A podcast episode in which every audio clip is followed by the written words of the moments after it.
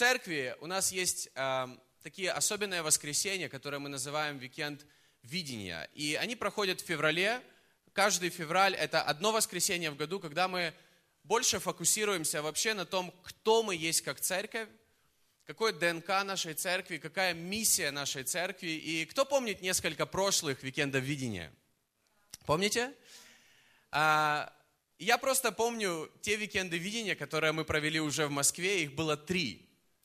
Раньше, до этого я не был в Москве, поэтому я не помню викенды видения в Москве, но, но последних три я помню. И если вы помните, два года назад у нас был викенд видения, для нас он был первый в Москве, а, который назывался «С миссией». Если вы помните, у нас были такие браслеты на руку, где было написано «Миссия Бога», «Миссия э, Day», а, но было написано «С миссией». И мы везде ставили этот хэштег «С миссией», и мы верим, что мы как церковь, у нас каждая церковь, христианская церковь, у церкви есть миссия, предназначение, призвание быть кем-то в нашем обществе, правда ведь? И мы верим, что вот, знаете, вот это миссионерское поле, это, это весь мир, это не для каких-то отдельных миссионеров, это для всей церкви.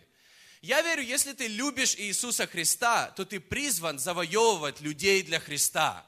Я в это верю, я верю каждый из нас. Поэтому мы, мы конечно же, можем говорить, это не для меня, я просто призван приходить в церковь, и на самом деле мы очень рады, что ты приходишь просто в церковь. Но если ты любишь Иисуса, и если ты начнешь строить взаимоотношения с Богом, ты увидишь, что у Бога есть план использовать твою обычную жизнь для того, чтобы другие люди, они узнали о Божьей любви. Чтобы они смотрели на твою жизнь и говорили, я хочу знать этого Бога. Поэтому мы говорили, что мы все, как церковь, мы с миссией. Э, 18 месяцев назад у нас был еще один викенд видения. Кто помнит, он был в холодном зале. В холодном зале. Тогда, это был февраль, и тогда реально было в зале 2-3 градуса тепла. Слава Богу, тепла. Но было очень холодно прилипать к стульям просто. И э, тот викенд назывался э, «Продолжая прокладывать путь». Кто помнит? Продолжая прокладывать путь. Для нас тот викенд был одним из самых особенных викендов видения, потому что э, эта тема, она была просто как никогда актуальна лично для нас. Я, я верю, для многих людей и для всей церкви Hillsong, но э, для нас она сыграла просто, просто вот именно вот эти три слова, мы настолько их пережили, потому что именно за неделю в ту неделю, когда был викенд видения, мы все вместе готовились, и я как-то просто случайно, общаясь со своим папой, родным папой, я узнал о моем прадедушке, который был... Я, я никогда не думал, что в моей семье есть вообще верующие люди, которые были всей своей жизнью посвящены Богу, служению Богу и людям. И я узнал, что мой прадедушка, он был пастором церкви э, на Украине. Это были 30-е годы, 20 1930-е годы. И в 1937 году его расстреляли за веру. Он, он, он оказался, как и многие пасторы в то время, перед выбором отречься от своей веры, и его бы оставили в живых, или продолжать верить в Иисуса Христа, и его расстреляли. И для меня это было настолько вот, ну, важно знать, что до нас были поколения, которые верили, которые молились о нас. И мне моя жена тогда сказала, Вадик, я верю, что он молился о тебе. Он не знал, о ком он молился, но он молился о ком-то, о следующих поколениях. И эти поколения – это мы, и мы продолжаем прокладывать путь для следующих поколений. Я верю, что если бы наши дедушки и прадедушки не жили той жизнью, которой они жили, то, возможно, многих из нас не было даже сейчас здесь. И, может быть, мы думаем, ну, наши родители, они не были такими посвященными Богу, но мы не знаем на самом деле – мы знаем рассказы о наших бабушках и дедушках, которые молились, знаете, каждый день о нас, но мы не знаем, насколько эта молитва, возможно, повлияла на твою жизнь сейчас и на следующее поколение. И мы сейчас берем, знаете, ответственность за то, чтобы продолжать прокладывать путь для Божьего Слова, для вот этого Слова благодати. И также через несколько недель после того викенда видения мы с Аней стали пасторами церкви Hillsong в Москве. До этого мы также несли пасторское служение, но для нас через несколько недель после, недель после Викенда Видения это было что-то очень особенное лично для нас. И поэтому вот это продолжая прокладывать путь, оно, знаете, навсегда где-то отпечаталось в моем сердце, что мы продолжаем это делать, Бог доверяет нам что-то. И третий э, викенд видения, который я хочу сказать, который был в этом году, в феврале этого года, кто помнит, как он назывался? Рискованное заявление. Мы говорили о том, что вообще послание Иисуса Христа к людям и Нагорная проповедь Иисуса Христа, она содержит много рискованных заявлений. Правда ведь? И мы говорили об этих заявлениях на протяжении нескольких месяцев после Викенда Видения. я хотел бы сказать еще несколько. Вы не против? я хочу сказать еще несколько рискованных заявлений, которые я хотел бы, чтобы мы как церковь, знаете, мы были такой церковью. И я хочу сказать, мы будем продолжать строить церковь, мы будем продолжать прокладывать путь, но мы будем не просто строить церковь, которая, знаете, просто общество людей, которое просто собирается вместе. Нет, мы будем церковью, которая, в которой грешники будут находить Спасителя, и их жизни будут изменяться во имя Иисуса Христа. Я верю, что нам нужно быть такой церковью и, и наши усилия, наше отдавание, наше сердце по дому, оно ради того, чтобы люди находили Спасителя и их жизни менялись в Иисусе Христе, а не просто строить церковь, которая будет комфортным местом для того, чтобы святые люди пришли и посидели в воскресенье. И я не хочу жестко говорить, это не то, чтобы, знаете, плохо, что мы сегодня сидим в воскресенье, нет, но нам нужно никогда не забывать, что миссия церкви, она не только, знаете, касается нас, но и других. Аминь. Поэтому нам нужно больше места. Если сегодня заполнены все места, нам нужно больше места, чтобы другие люди приходили и находили Спасителя. Аминь. Эм, церковь, которая принимает, а не осуждает.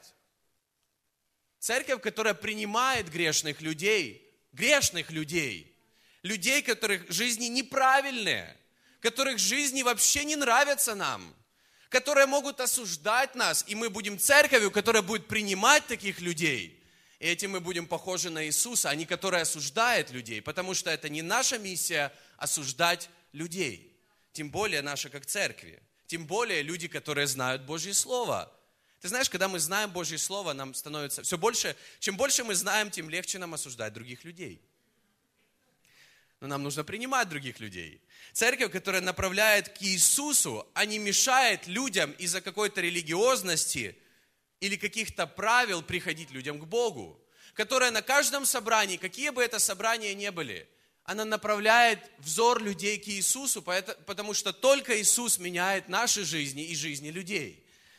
И я верю, что самые большие чудеса, они будут там в твоей жизни, где Бог будет использовать тебя для Его миссии, для Его плана. Самые большие чудеса в твоей семье, в твоей жизни, в тех сферах, в которых ты нуждаешься в этом чуде, они будут там, тогда, когда Бог будет использовать тебя. А Бог будет использовать тебя тогда, когда это будет ради спасения грешных людей в нашем обществе. И когда, знаешь, мы такие, какие мы есть, не лучше и не хуже – но мы говорим людям, что есть святой Бог, который любит нас. Есть Бог, который заботится о нас. Есть Бог, который утверждает наши жизни, который, который держит наши жизни, который поддерживает нас. Мы обычные люди, но мы направляем взор людей к Богу, к Иисусу Христу. И когда Бог использует нас для спасения других людей, когда Он использует нас в Его огромной, великой миссии, я верю, там нас ждут самые большие чудеса и в нашей личной жизни. Потому что если мы будем просто сидеть и думать только о себе, только о себе, Иисус говорит в Матфея 6 главе, что мы ничем не отличаемся от всех остальных людей, если мы приходим в церковь только ради самих себя. И, конечно же, вначале мы приходим ради себя, когда мы ищем Бога.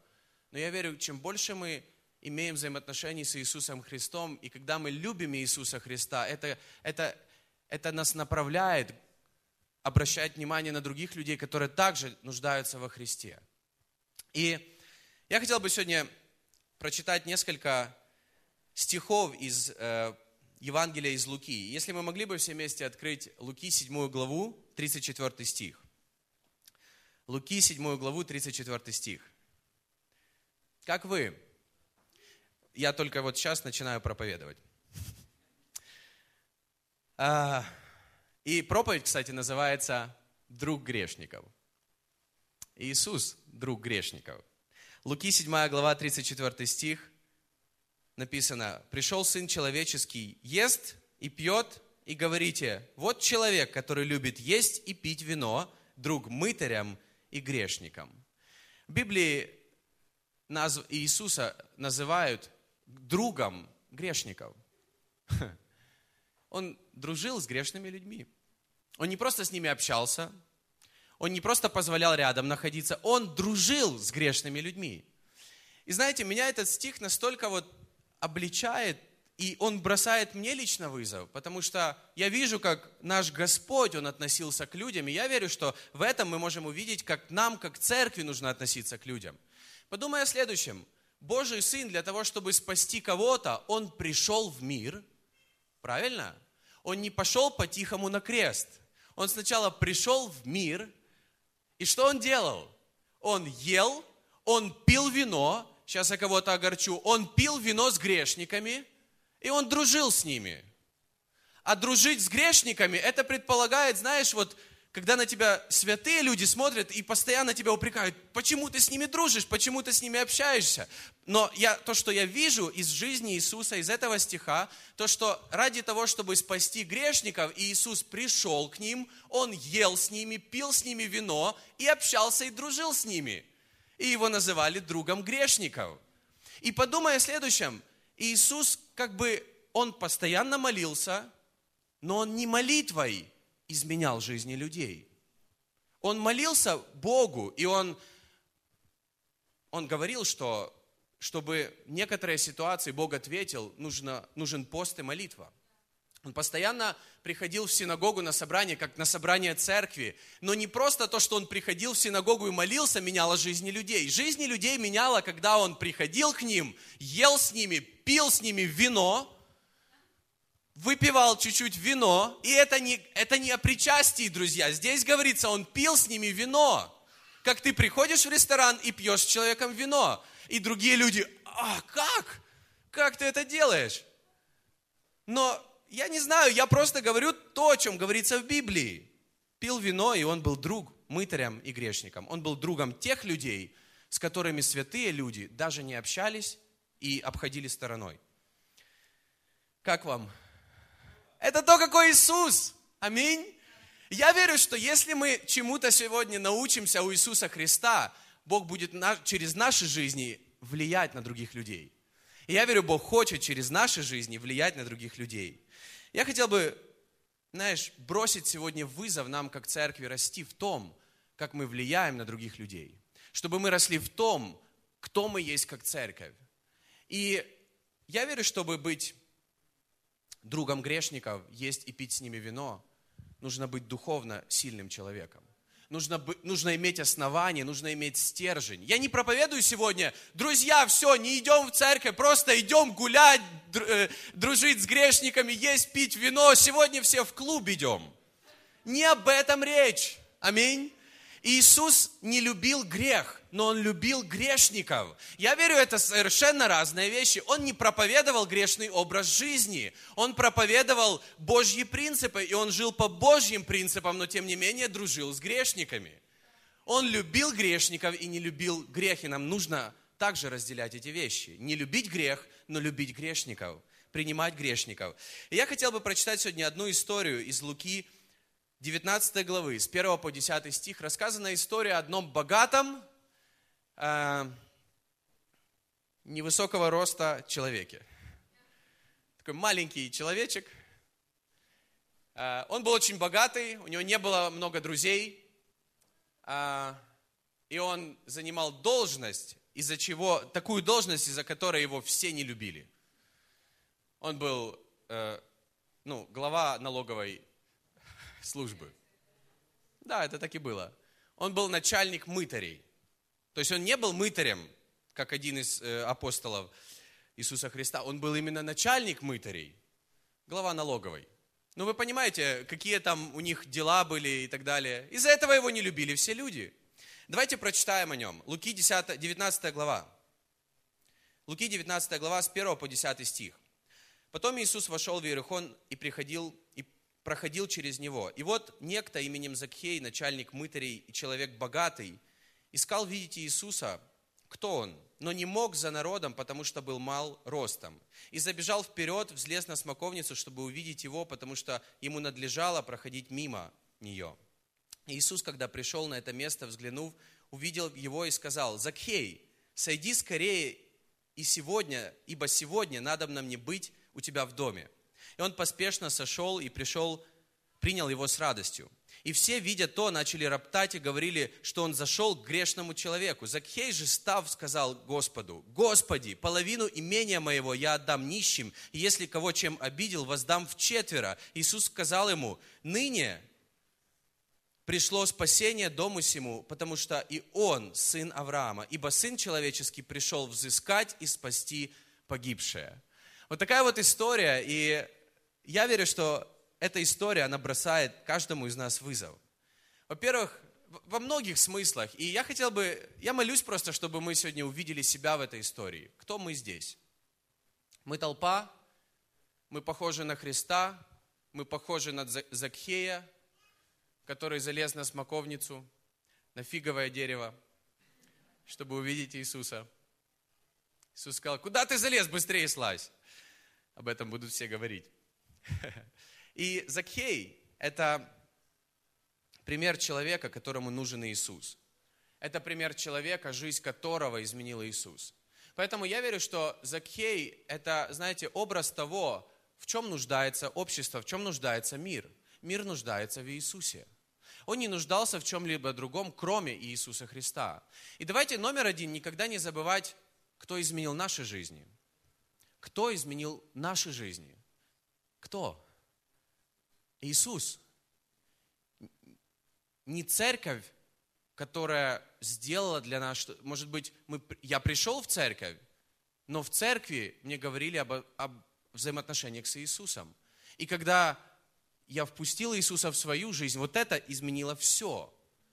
И иногда мы хотим иметь что-то, чтобы изменить жизнь кого-то, но на самом деле не нужно ничего, нужен Иисус. Давайте не забывать, что изменило наши жизни. Скажи Ответь себе на вопрос, что изменило твою жизнь до того, как ты, до того момента, например, когда ты жил и не имел каких-то взаимоотношений с Богом, и когда они начались, что потом изменилось? Кто ты сейчас есть? Возможно, ты уже десяток лет с Богом. Что изменило твою жизнь с Богом? Почему мы иногда смотрим на людей и думаем, ну, моя жизнь недостаточно хорошая, чтобы я как-то повлиял на других людей, поэтому я ничего не хочу делать по поводу грешных людей. На самом деле тебе ничего и не нужно делать по поводу грешных людей. Ничего иметь не нужно. Людям нужен Иисус. Аминь. И давайте будем церковью, которая всегда, знаете, проповедует Иисуса Христа. И всегда сконцентрирована на Иисусе Христе. И Иисус – это ответ, в нем все ответы. Он держит все в своих руках. Он это краеугольный камень церкви. Кто мы как церковь? Да, может быть, мы отличаемся от других людей, от других церквей. Но краеугольный камень нашей церкви – это Иисус Христос. Давайте никогда это не забывать. Я имею в виду каждый день нашей жизни, когда мы иногда думаем, я недостаточно молюсь, я недостаточно хорош, я недостаточно такой или такой или такой. У Закей, Закей не молился, он был просто грешным человеком, но его жизнь изменил Иисус. И наши жизни Иисус держит в своих руках. Единственный, в ком все ответы. Закей – это для меня пример того, как нам нужно относиться к таким людям, как Закей. Как нам нужно их принимать. Где мы в этом всем? Во-первых, Закей пример, он бросает для меня, мне лично вызов, какой жизнью я могу жить с Богом, когда Иисус реально есть в каждом дне моей жизни когда Иисус – это тот, с кого я начинаю каждый день своей жизни. Я верю, что моя жизнь, она будет чем-то похожа на жизнь Закхея, хотя это был просто грешник, коротенький человек, маленький такой. И второе – это то, что как много, возможно, в нашем городе таких Закхеев, как много таких Закхеев, и которые ожидают Иисуса или ожидают Бога. И вопрос, видят ли они в нас Бога? Когда они рядом с нами едут в метро или общаются, или мы знаем их, и они, может быть, даже узнают, что мы верующие люди, мы в церкви, слышат ли они что-то об Иисусе Христе? Ведь единственная вещь, которая может изменить их жизнь, это, это Иисус Христос. Единственная личность. Аминь. И я хотел бы сказать три вещи, которые были в Закхее, что в его жизни было, и три вещи, которые изменились после того, как он встретился с Иисусом Христом.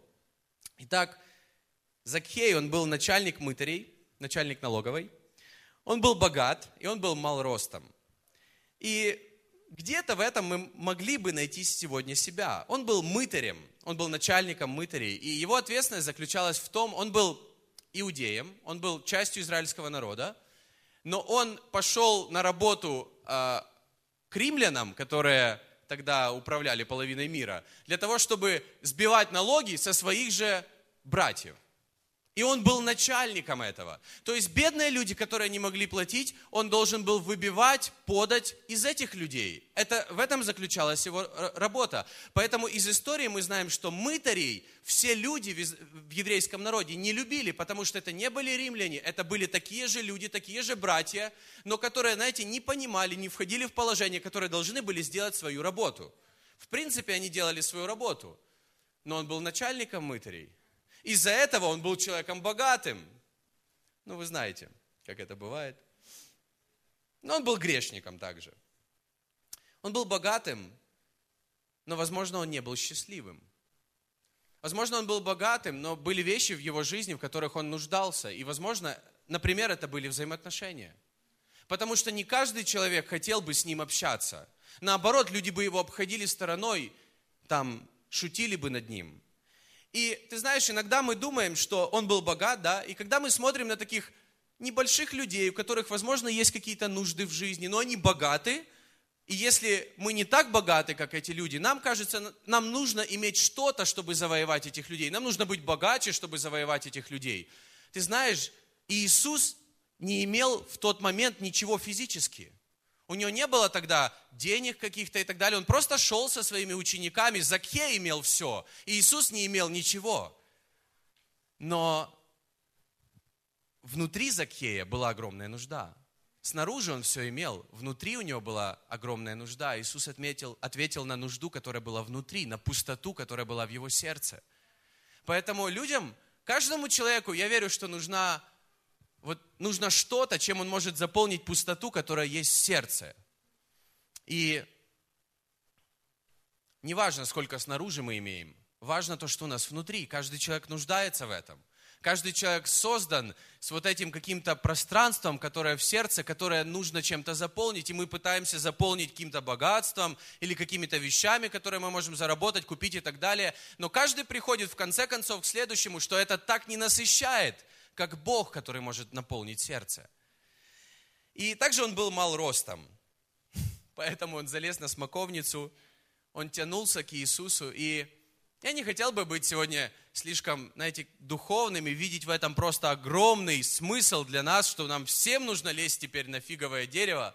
Но в каком-то смысле, ты знаешь, это какое-то поклонение или молитва, в которой мы тянемся к Богу. Потому что да, он был мал ростом, и он был богат. Я могу сказать, он похож на всех нас. Все мы богаты грехами, и все мы достаточно малы духовно по сравнению с Иисусом Христом, с Богом. Мы все богаты грехами, и все мы достаточно низкие духовно, и мы тянемся к Богу, мы тянемся, чтобы быть с Ним. И самое крутое в этой истории, когда Иисус проходил, была толпа огромная, и когда он увидел Закхея, он сказал ему, Закхей, он он сказал ему, он назвал его имя, он обратил на него внимание, он говорит, слазь скорее, потому что сегодня я должен быть в твоем доме. И он зашел в его дом. И в Библии часто сравнивается дом или двери нашего дома с, дверь, с открытым сердцем. Я верю, что все, что нужно иногда человеку, это просто впустить Иисуса в свою жизнь. И может быть это очень просто, друзья, но я могу сказать, именно вот это изменяет жизнь человека – и иногда мы хотим слышать что-то, такую проповедь, которая изменит мою жизнь. Но если ты впустишь Иисуса, откроешь для Него двери своего сердца и скажешь, вся моя жизнь Иисус, я открываю ее для Тебя. Каждая сфера моей жизни, Бог, я открываю ее для Тебя. Войди и царствуй, войди и правь. Мы сегодня пели новую песню, в которой были такие строки. Правь атмосферой. Ты знаешь, я могу сказать, правь атмосферой в моей жизни, в моем доме, в моей семье. Я бы хотел, чтобы Иисус правил. И это решение. И давайте мы, как церковь, будем помогать людям приближаться к Иисусу.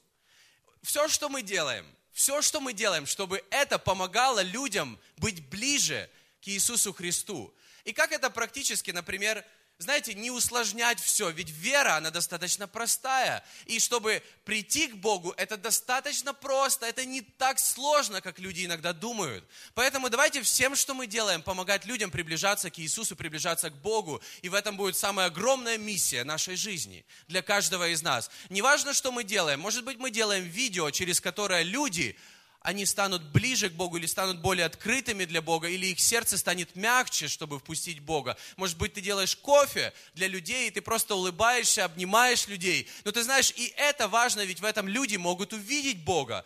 Все, что нужно было Закею, увидеть Иисуса. Все, что нужно людям, не видеть, какие мы крутые, а какой Бог в нас. И когда Он видит Его в нас, когда люди видят Бога в нас, вот это цепляет – когда это не поддельно, когда это искренне, когда люди видят в нас его. И все, что нужно в конце концов, это войти в дом, войти в сердце человека, впустить Иисуса в свою жизнь, впустить Бога в свою жизнь. И ты знаешь, я заметил такую вещь, когда я только пришел к Богу, все, что мне нужно было, чтобы Бог изменил мое сердце, потому что со временем изменилась вся моя жизнь. Иногда мы думаем, что нам нужно изменить всю нашу жизнь, чтобы прийти к Богу, и Он был счастлив по этому поводу. Ты знаешь, Иисус счастлив сам начать ремонт капитальный в твоей жизни. И если есть сферы, которые просто загибаются, тонут, Иисус счастлив сам начать ремонт. Не нужно пытаться привести квартиру в порядок перед тем, как делать капитальный ремонт. Ты можешь все разрушить. Этим ты только поможешь Иисусу. Но когда ты придешь к Иисусу, доверь Ему всю свою жизнь. Он приведет ее в порядок. Аминь. И Иисус изменяет внутри, Он начинает с нашего сердца, и потом это отображается в нашей жизни. Так же, как у каждого человека. И несколько вещей, три вещи, что изменилось, а, что изменилось в нем. Первое, его приняли. И он, он, он, он был принят, он стал, знаешь, вот человеком, которого принял кто-то. Возможно, у него не было друзей. Возможно, у него были друзья, знаете, по бизнесу, там в налоговой. Но у него не было реальных друзей, которые его принимают просто таким, какой он есть. Иисус так подошел, обнял его. Ты, я хочу быть у тебя в доме. Он не просто обратился к нему, обратил на него внимание. Он сказал, я хочу быть у тебя в доме. Неважно, какой жизнью ты жил, ты принят. Поэтому я верю, мы как церковь, мы призваны принимать, а не отвергать или осуждать. Мы призваны прощать, а не осуждать других людей. Мы призваны принимать как церковь. Аминь. Второе, то, что я вижу из этой истории, то, что он был, э, когда Иисус ему сказал о том, что я хочу сегодня быть у тебя в доме, он очень обрадовался. И он принял его с радостью. Я могу сказать, когда Бог, Он что-то делает в жизни человека, или когда Он входит в жизнь человека, одна из вещей, которая подтверждает это, это радость спасения. И я хочу задать вопрос, церковь, не потеряли ли мы сегодня радость спасения? Я на несколько минут задержусь сегодня – но я хочу обратить на это внимание, потому что это важно. Не потеряли ли мы сегодня радость спасения? И это не значит, что, ой, я потерял, значит, мне нужно радоваться, чтобы как-то отображать, что Христос есть в моей жизни. Это лицемерие. Тебе не нужно радоваться, чтобы доказать, что Христос есть в твоей жизни. Тебе нужно желать больше Христа в твоей жизни, тогда ты будешь больше радоваться. Он радовался. И то, что помогает нам радоваться, когда мы читаем Божье Слово, потому что Бог обещает для нашей жизни так много. Когда мы поклоняемся, когда мы молимся, я верю, что после молитвы и поклонения мы должны быть более счастливыми и иметь больше мира и радости внутри нас, чем до этого. Поэтому я не понимаю такой пост и молитву, после которого люди еще более подавлены, расстроены, убиты, просто готовы уже умирать. Нет. Что бы ни было вокруг, Павел говорит, я радуюсь, я радуюсь, я вам говорю, еще больше радуйтесь, радуйтесь в Боге, потому что у Бога для нас так много всего. Почему мы не радуемся, как христиане? Из-за греха. Грех, он забирает эту радость. Но если мы если есть в нашей жизни грех, это то, что огорчает Духа Святого в нас, и, и наш Дух, он, он связан с Духом Божьим, и это огорчает, и ты, ты, ты не можешь радоваться. Для тебя это лицемерие. Но ответ, снова-таки, это Иисус, потому что Иисус победил грех. Это не значит, что если я не радуюсь, значит, есть в моей жизни грех, значит, я должен разобраться с грехом, порадоваться и прийти к Иисусу. В обратную сторону нам нужно всегда идти к Иисусу, и ты будешь так счастлив. Ты будешь так счастлив. И ты знаешь, на самом деле, давайте никогда не забывать, что какие бы проблемы в нашей жизни не были, у нас уже Бог обещал вечность на небесах. У тебя уже вечность на небесах, у тебя уже намного больше, чем самое большое богатство здесь, в этом мире. У тебя, потому что Бог тебя любит. И если ты впустишь Иисуса в сердце, у тебя уже сразу так много всего в твоей жизни. Да, возможно, у тебя еще остались какие-то долги, и ты кого-то обидел раньше, но тебя ожидает в будущем с Богом на небесах огромное обещание, огромное, ты знаешь, благословение от Бога, которое ждет нас на небесах. Давайте никогда этого не забывать. И я понимаю, я не хотел бы, чтобы мы были просто людьми, которые, знаете, думают только о небесах и совершенно не заботятся о жизни здесь на земле. Но нас должно всегда быть вот это чувство в сердце, что ведь нас ждут небеса. Ведь нас ждут небеса. И сколько бы ты, может быть, ты проживешь самую длинную жизнь на земле, ты проживешь ровно столько, сколько каждый человек. Ведь что бы ты ни поделил на бесконечность, будет одно и то же число. Ты знаешь, вечность с Богом – это как бесконечность. И, и по сравнению с этим, наши жизни здесь, это, это на самом деле не так уж и все и печально. И если наше сердце заполнено больше теми печалями или те, той скорбью, которая есть сейчас в нашей жизни, я хочу сказать, приди к Иисусу, открой для Него свое сердце и посмотри на ту вечность, которая ожидает тебя с Богом на небесах. И еще одна вещь, которая была у Закхея, то, что изменило его, это изменилось в нем. Он был знаете, человеком, который должен был считать каждую копейку. Он должен был быть человеком, который был скупой, который не, не разрешал людям, а можно я на следующей неделе? Нет. Сегодня или в тюрьму, или я твой дом заберу и так далее. Вот таким ему нужно было быть человеком, чтобы делать то дело, которое делал. И он сказал, когда Иисус был в его доме, и Иисуса, я уже об этом не успею говорить, но его все уже осуждали, как и нас иногда осуждают, когда грешники приходят в церковь.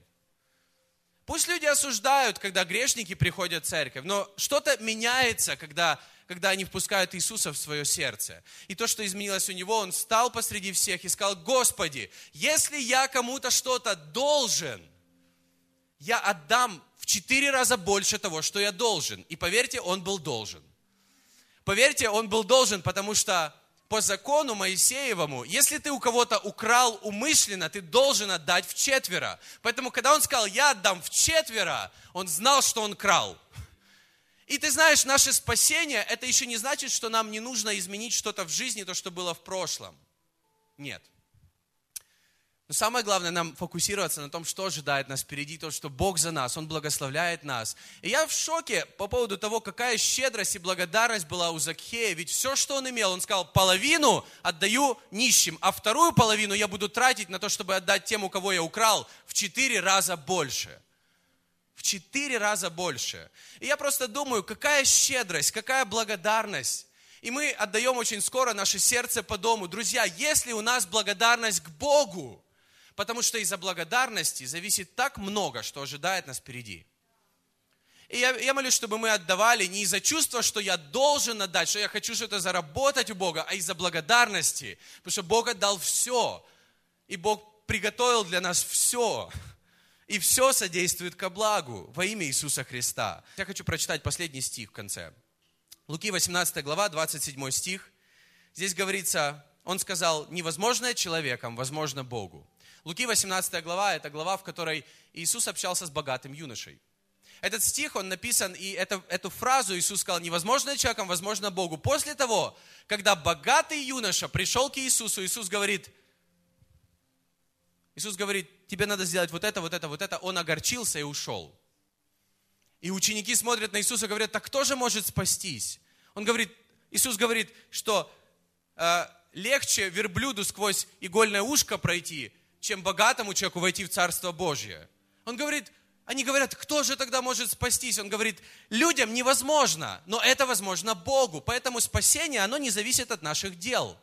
Оно зависит от Бога. И поэтому уже в следующей главе, это как следующая история за историей. Богатый человек пришел к Богу не потому, что он раздал, не потому, что он отдал, не потому, что он заслужил. Он, он это сделал, потому что момент спасения был тогда, когда Иисус обратился к нему и вошел в его сердце, вошел в его жизнь, вошел в его дом. И в 9 и 10 стихе говорится, что ныне пришло спасение дому сему, потому что он сын Авраама. Он сын Авраама, он похож на Авраама, его вера похожа на Авраама, потому что он доверяет Богу. И потом Бог говорит, Иисус говорит, ибо Сын Человеческий пришел взыскать и спасти погибшее. Взыскать и спасти погибшее. Я верю, что это миссия нашей церкви, это миссия каждого из нас, находить тех, кто погиб. И, и в Библии говорится, погиб это не тот, кто живет во грехе и так далее. Это, это человек, который просто потерян, и просто он не нашел свое место в Боге. Нам нужно находить таких людей, принимать таких людей, и Иисус будет спасать их. Иисус будет их находить, Иисус будет менять их жизни.